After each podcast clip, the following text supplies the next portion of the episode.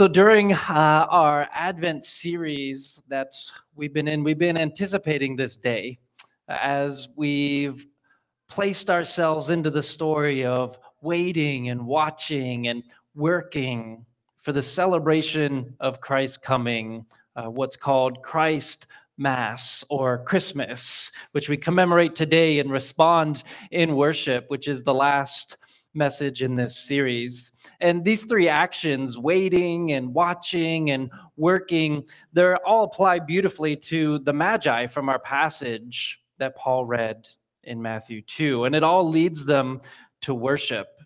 And so our title tonight is From Wondering to Wonder to Worship. So you might know these magi as uh, the three wise men or the three kings, but I, I hate to mess with your nativity scenes. But I got to let you know about three myths uh, about the magi. Number one, it doesn't say anywhere that there were three. We sort of assume or think that because three gifts were given, uh, but we don't actually know how many there were. Magi, number two, Magi is probably the best sense of their vocation, as in uh, astrologers more than wise men or kings. They were really scientists who studied the skies. And then number three, these magi come, it says in verse 11, to the house where the child is with his mother Mary, and not the manger scene, as is commonly depicted. And this is uh, months, if not a year or two later.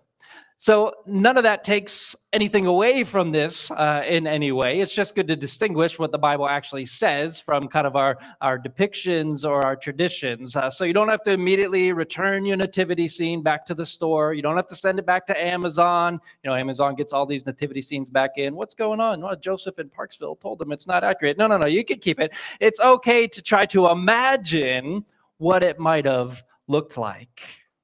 But there's actually a lot to learn from these magi, even if there weren't three, and even if there wasn't in if they weren't at the actual manger.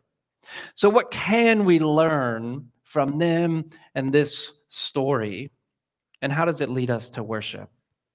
Well, the first example the Magi give us is that the Magi, they turned their wondering into wonder. So, what I don't get when I read this story is that it seemed to be common knowledge that this event was happening and that it was predicted and prophesied to happen this way. I mean, people were apparently talking about it because in verse 3, it says that King Herod heard of it. So it was kind of public enough to make his daily news brief from his staff. In addition, he calls some religious experts together and he says, Hey guys, tell me how this is going to go down. And they're like, yeah, yeah, this has been talked about and predicted for at least 700 years. And they quote this book called Micah, which is 700 years old, that prophesies about the birth. And they're like, yep, yeah, yeah, Bethlehem, that was the spot. That's the way it was supposed to go. So, what I don't get is why these religious leaders and supposed experts don't then drop everything and go investigate the possible fulfillment of this prophecy that they've been supposedly waiting for. How did these scribes know all this and then not go and worship? The answer is that there was no wonder, meaning admiration, the noun form, in their wondering, their questioning, the verb form. See, true wondering leads to wonder. Because knowledge itself is never enough. See, the religious experts, they had all the knowledge. They could pass the test, their theology was solid, and yet they missed what God was doing because their wondering did not lead them to wonder. The religious experts are faced with the wondering question what child is this? And they, respond, they respond, Well, let us explain. And they give the correct answer and then go back to their normal lives.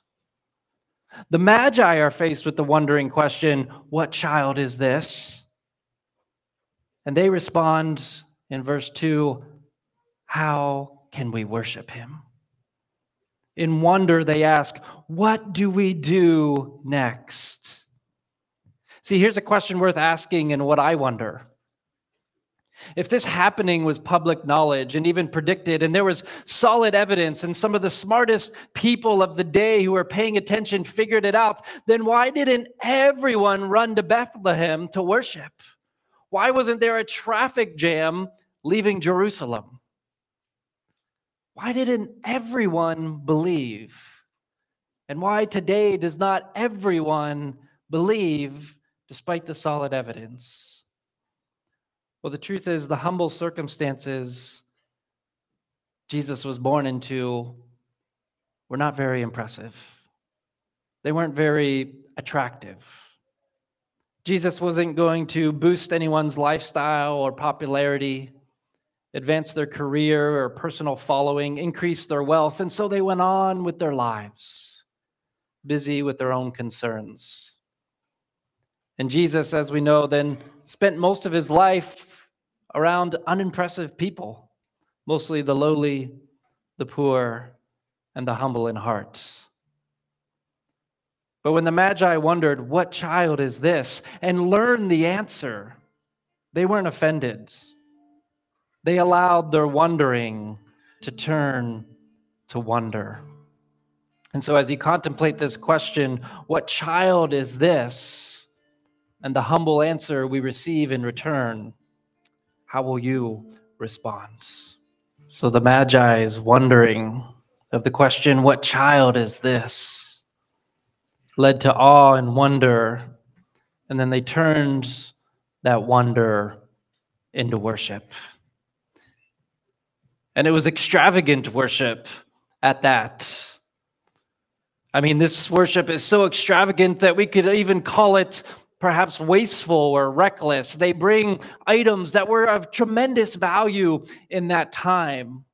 And why waste these expensive gifts on a baby? I mean, most kids don't have gold, frankincense, and myrrh on their Christmas list, after all. They could have gotten away with something less costly. But when you're wondering what child is this, and the answer leads you to the reality of who he really is, you hold nothing back. No act of worship, no gift, no use of time is too extravagant for this. And you have to remember that traveling in ancient times was miserable, it was uh, dangerous, it was risky and costly. Criminals were, lo- were lurking. And if you know the story of the Good Samaritan, that's a realistic scenario that you might be left on the side of the road for dead. But still they came. They said, if this is it, it's worth forsaking and risking everything.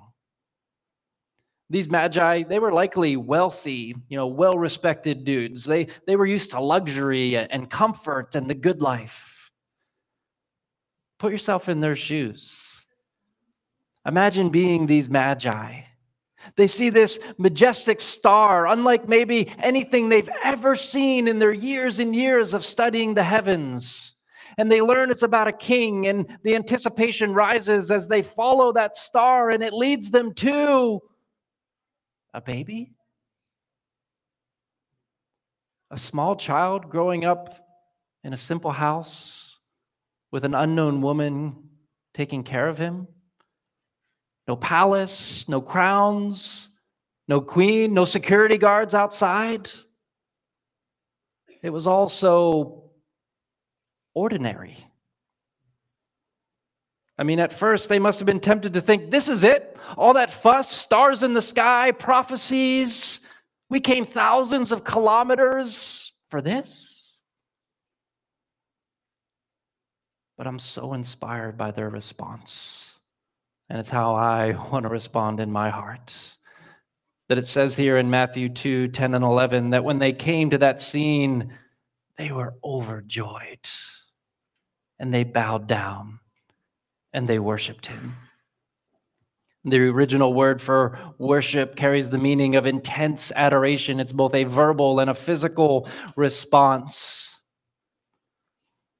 So, why did these powerful noble, educated, wealthy magi bow down before a lowly Jewish baby born to peasant parents. I mean, on paper, it makes no sense. But they were some of the few who were earnestly waiting for this. They were watching for a sign. They were working hard at wondering, studying the skies and what things meant. And at the first thought or possibility that this could be it, this could be the one we've been waiting and hoping for, at that first hint, they drop everything and they go after it with everything they have and they worship. And so, friends, I know that Christmas means a lot of different things to a lot of different people. But Christmas, more than anything else, is above all a call to worship.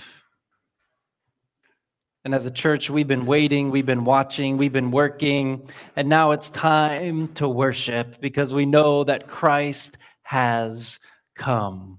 Hallelujah.